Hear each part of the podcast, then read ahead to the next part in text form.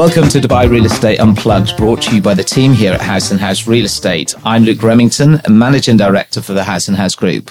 Today we're going to be exploring the rise of tourism in our region, and I'm joined by Emma Campbell and Simon Baker. Hi, Emma. Hello. Tell me a bit about you, Emma. Okay, so I'm Emma. I'm the short term rental director here. So I've been in the business since 2015 doing short term leasing. But with Haus and Haus, I've been here for four years now. Fantastic, actually. I remember we set up this license in 2019. I think we had a, quite a few loopholes to jump through. Can you remember that, Simon? I do vaguely. Yeah, time goes fast, doesn't it? When you're having fun. So, interesting topic with holidays. Uh, 2013, decree number four came out, which allowed uh, the Emirate of Dubai to allow people to start renting their properties as holiday homes. Emma, you've been doing it for a long time, so I'm going to start with you. You've seen it since 2015, so you've got lots of experience. What have you seen? And let's talk about the tourism side of things. How have you seen things expand and the, the differences? Massively. Really? I mean, definitely since I've been doing this, I've seen it grow and grow and grow. Obviously, everyone did have that freak out with COVID um, and it did go quiet, but nevertheless, um, that's when we had the local market living and working here.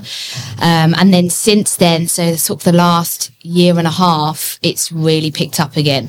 So we talking people just holidaying, coming in for a week, doing what they maybe they would have gone to Costa del Sol a couple of years ago, but now Dubai's the the place to go. Yeah, for sure. I mean, definitely tourists at the moment. A lot of people now, obviously, they've come back, they're flying. Everyone loves Dubai. Um, but, you know, on the other side of things, we've always got people living and working here, expats like ourselves, Yeah. that always want somewhere with a bit more flexibility that they can come and stay. Simon, on yeah, I think just to understand that as well, there's a lot of people who might not realise that most long-term, you know, residential contracts here, Luke, are on a 12-month basis. So. Yeah. It was always a bit of a shock, wasn't it, years ago, if you first moved to Dubai to discover that, oh, actually, you needed to pay 12 months rent in advance, possibly with a series of checks, uh, a deposit and a you know, D, DEWA connection and a du for your TV and your internet. And suddenly you're shelling out a lot of money to move into a place and you have a 12 month commitment. The advantage with the short term on the other flip side to the holidays is the fact that people can rent Yeah. monthly. We make it very easy for people to turn up and they can pay on their credit card. They can bring their bag, drop it off, and they've moved into a fully furnished place, which is got all the bills connected and it's got water and electricity and you know luxuries like that. So, uh, so I think that's that's quite interesting in Dubai. The fact that the other option is is a 12 month contract, which means it's so attractive for people to rent monthly. I did talk to Thomas Paulson, the leasing director, about that, um, and how landlords may be put off with long letting now because they have evictions, they've got to serve and they can't re-rent it. So maybe short term or holidays is the answer. But just looking at those two different titles, is there a difference between short term and holidays? Same title. Yes, I think so. I think one is a you know professional professional lease, right? One is someone who's we've got people who've been in there for anything up to twelve months, so they're paying a bit more on a monthly basis, but they pay it for convenience, and I think that's the world we live in, right? People people don't want the hassle, they don't want the aggravation, they don't want the you know five different bills to pay every month. They prefer just to pay one to us, and then they can go and stay there. Is that right, Emma? What do you think? Yeah, um, well, I mean, in regards to that, definitely, they're looking for that flexibility, and it is easy, like you said, Simon. So they can literally pick their suitcase up and just check in, and not have to worry about how long they're going to be in Dubai for. So we're not competing against the the holiday makers going to Costa del Sol. We are not competing against anyone. People are coming in short term and they're doing long term. Yeah, I think in, in a nutshell, yeah, that's confusing, isn't it? But I think ultimately, look, there are people who are coming and renting places for a week or two's holiday, but the backbone of our business, I would say, is supported by people who are renting. Then maybe they've just moved to Dubai, and it might be their first three to six months, let's say, Yeah. and they're renting monthly basis. I I guess the the kind of unit would affect would also affect the kind of customer that we take. So, for example, some of the smaller apartments, say a studio or one bedroom apartment, it's probably more conducive to someone younger who's coming to rent on a monthly basis, probably just moved to Dubai quite recently. They might be on a short contract. You know, if you were just coming on a one, one or two year contract to Dubai, you might consider whether you'd ever bother doing a long term let. Um, so I guess that's where we've had a big rise in number of units. Um, and with the landlords obviously very happy that they're going to get a slightly higher return. Um, and you know, Haus and Haus holidays looking after everything, so they don't have any aggravation. It's still a very nice passive property investment for them. Yeah. Okay. Yeah, but we're not competing. If it's competing in regards to short term rentals, corporate people that are coming to stay for two, three months, hmm. as opposed to holiday makers, we're not competing. We can service both of those clients for different reasons. Okay, so you're not necessarily trying to convert someone from having a five star hotel stay down on the Palm Jumeirah and thinking they should be in a short term holiday accommodation. It's I guess it's attractive for like the kind of family. So for the larger units, they're attractive for, attractive for families. I think for anyone who's got young kids, they'll know that staying in a hotel isn't necessarily all the luxury it's cracked up to be. And I think that's attractive for people. The fact that you know you can you can put your kids to bed and still have a barbecue sitting in the garden. I suppose if you were in a five star hotel, doesn't matter how nice it is. It You may well be sat in a room, you know, or on a very small balcony, you know, trying to keep quiet so you don't wake your children up. Good point. 778 hotels was the last uh, amount of hotels I read, uh, with over 140,000 rooms. Dubai's busy at the moment, and there has been a lot of events going on since post COVID. So, are we going to keep seeing this? Are we going to keep seeing this continuous attractions? We've had the World Expo, you know, going on from there. We've gone into, I don't know, all these World different Cup. World Cup. We've got Christmas and we've got the uh, cooler time of year where people are coming over. So let's. Get, I've actually just got back from a 2:30 a.m. flight after watching England uh, play Iran. 120 shuttle flights. The airport was manic. The Al Maktoum airport was basically football fans being ferried in and out of Qatar. Are you dealing with these football fans, Emma? Not really, to be honest with you. Um, I mean, I think a lot of them are probably staying in hotels as opposed to apartments. Also, we don't really like to cater for these group parties um, just because we do want our clientele to respect the properties. Not that everyone's going for a crazy one like you, Luke, but it Wasn't crazy. but yeah, you know, obviously we have some, but I definitely think it's just generally busier this time of year anyway. I mean, people are still coming here on holiday, not coming just to watch the World Cup, but coming because this is a lovely time of year to come. Um, you know, people like to spend Christmas, New Year here. So I'm pretty certain that we're going to hold strong and it's going to be very busy still next year, regardless of any sporting event that comes to Dubai. I do think it will stay very busy. Follow Haus and Haus on social media and don't miss a beat of Dubai's vibrant property market. Okay, so if we look year on year, so we go back to November last year, COVID has gone. the um, rules and regulations have relaxed. Granted, we still had masks. Are we busier now than we were then? I mean, last year we had Expo, didn't we, over that period? So, of course, it was very busy. I think next year, ask me this in November next year, and I'll be able to give you a real insight into that. Crystal ball, Simon. Crystal ball. I think obviously this will continue to be busy. I think, as Emma said, it's it's a great time of year to visit Dubai. Dubai's had the kind of perfect storm in terms of, you know, we've handled COVID very successfully.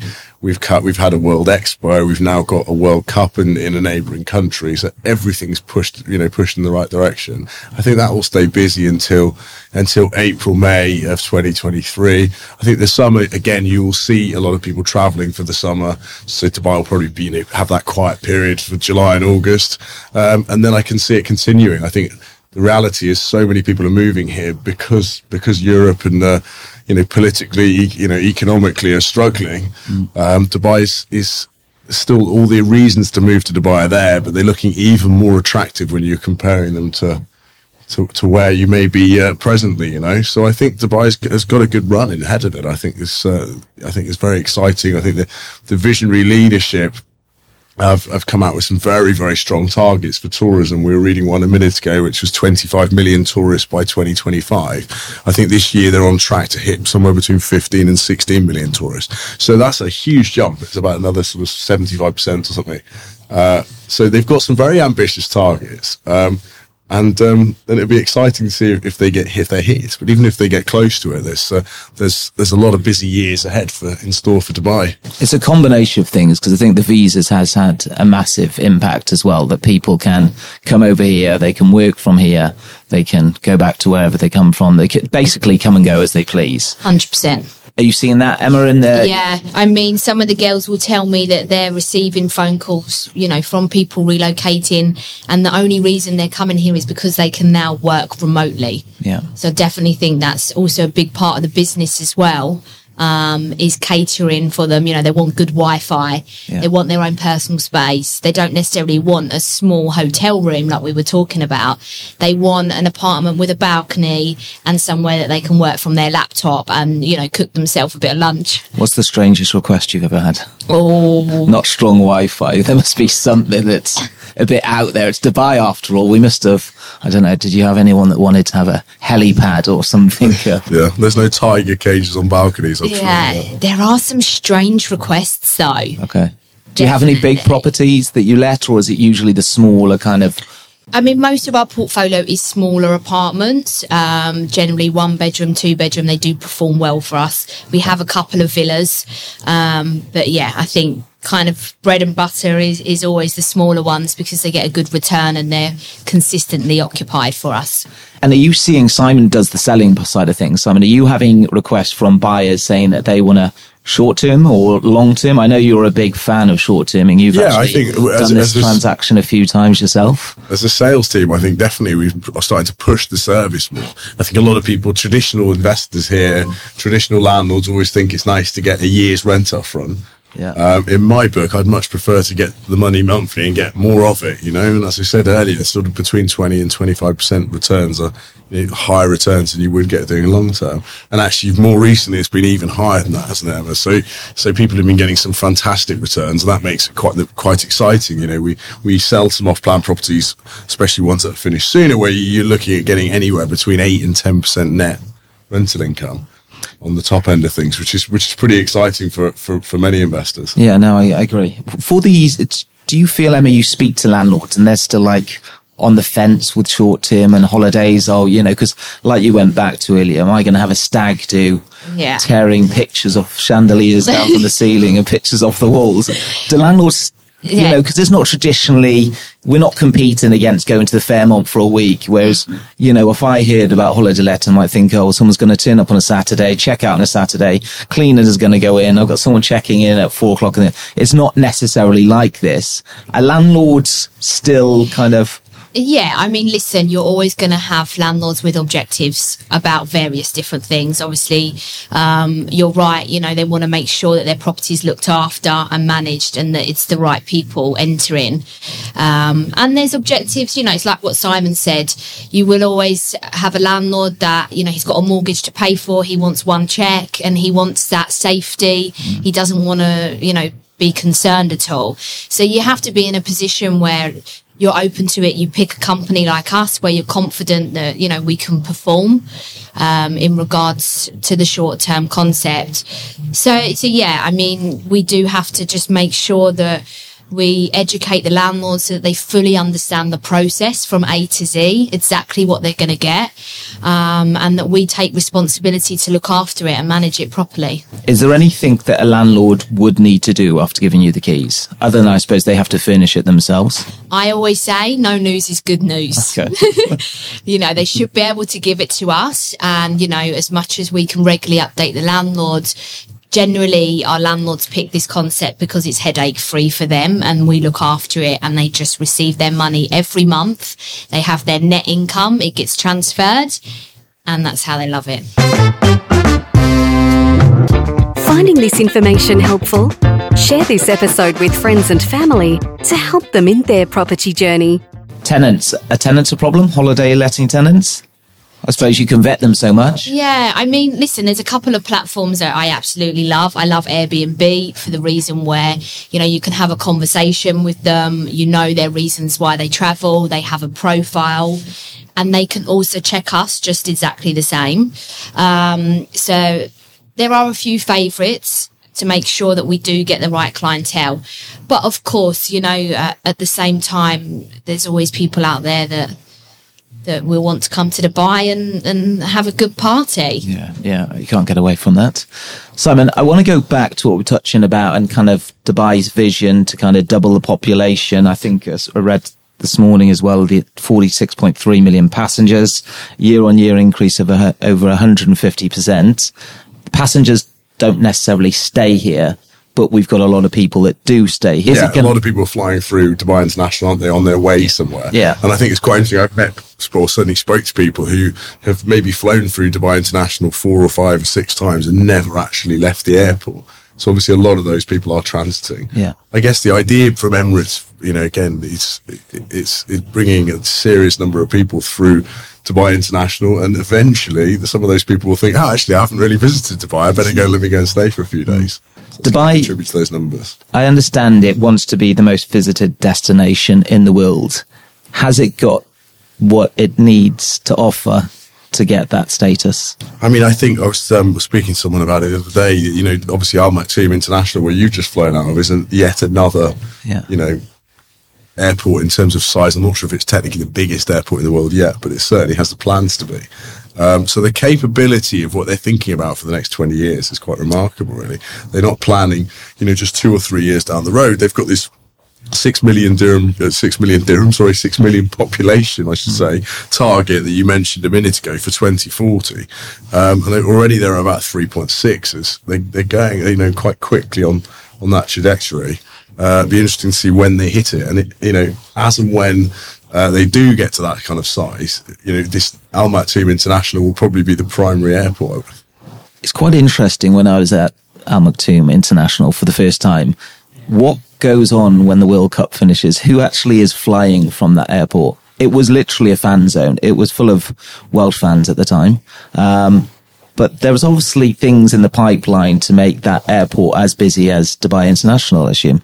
Yeah, I guess so. And I, I, I, to be honest with you, I, I'm not up, completely up to speed with those with those plans. Obviously, Dubai International a good few years ago set up, you know, Terminal Three, which is purely for Emirates. I can see that changing and moving to migrating to uh, Al Maktoum International. Probably not that far into the future. Yeah. Um, but again, I just think what's quite visionary about you know UAE's leadership is that they they can think twenty or thirty years in advance.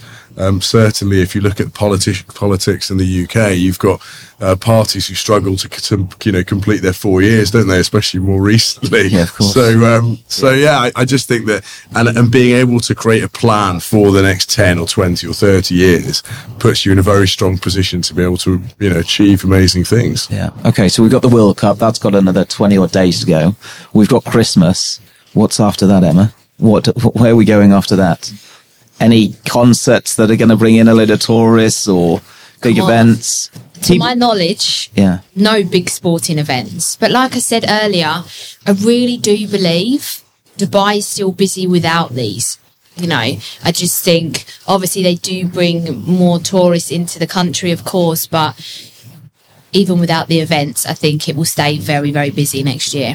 Okay, Emma. So what about areas? We're talking of Dubai and everyone knows Palm Jumeirah. They know downtown. They know Dubai Marina.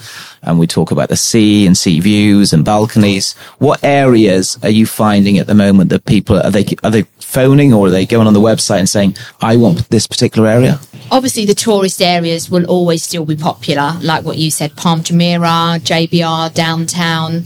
Um, however, as well, because we do cater for people that relocate and expats here um, that live and work here, I'd probably say at the moment one of the most popular places is actually Dubai Hills. Um, I mean, it really, the community there um, has really grown, especially since the mall opened up, of course. Um, brand new buildings. And again, a lot of people seem to, to like staying there on a monthly basis. So that's got popular. Um, I mean, we do have a few in Arabian ranches as well, which again cater for those families that are coming across. Um, so yeah, it's definitely, I think since COVID, and I've always said this, I do really think that it highlighted to landlords that short-term rental isn't just for tourists and holiday makers. Um, you know, it is for people that live and work here. And as soon as they kind of got their head around that idea and they understood it, they were much more open to thinking, yeah, you know what, short term can work on many different levels. Yeah, get that. How many have we got properties on the, our portfolio at the moment? So around 300 at the moment. And if I want to book one today? I'm 93% occupied this morning when I had a little look. So what's wrong with those seven percent? So percent? give you a nice studio in Jamie Lou. That's nice. So the seven percent that aren't let, Emma, are you taking you're taking literally daily inquiries on these, trying to let them out for the landlords? Yeah, of course. Okay. Yeah. So um, there's there's people that would have only just checked out, and perhaps maybe we have another booking that's coming in a few days' time. We are a minimum of three nights here Okay. because I do again. We try to stay away from those people that want to come for one night.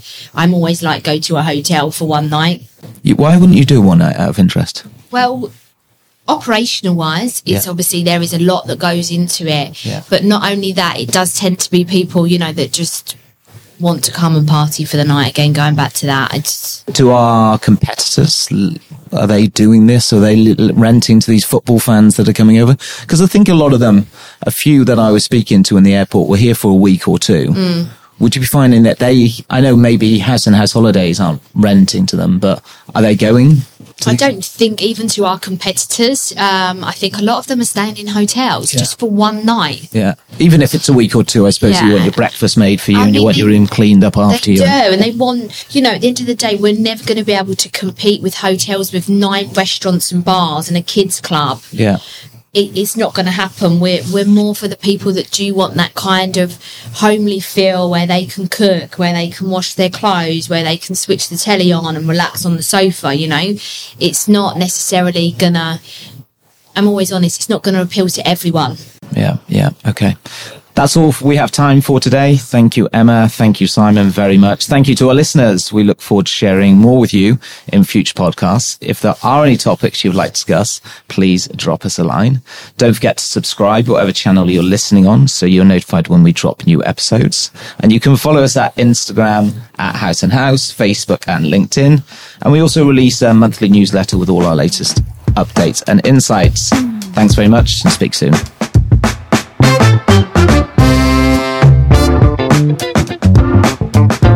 Finding this information helpful?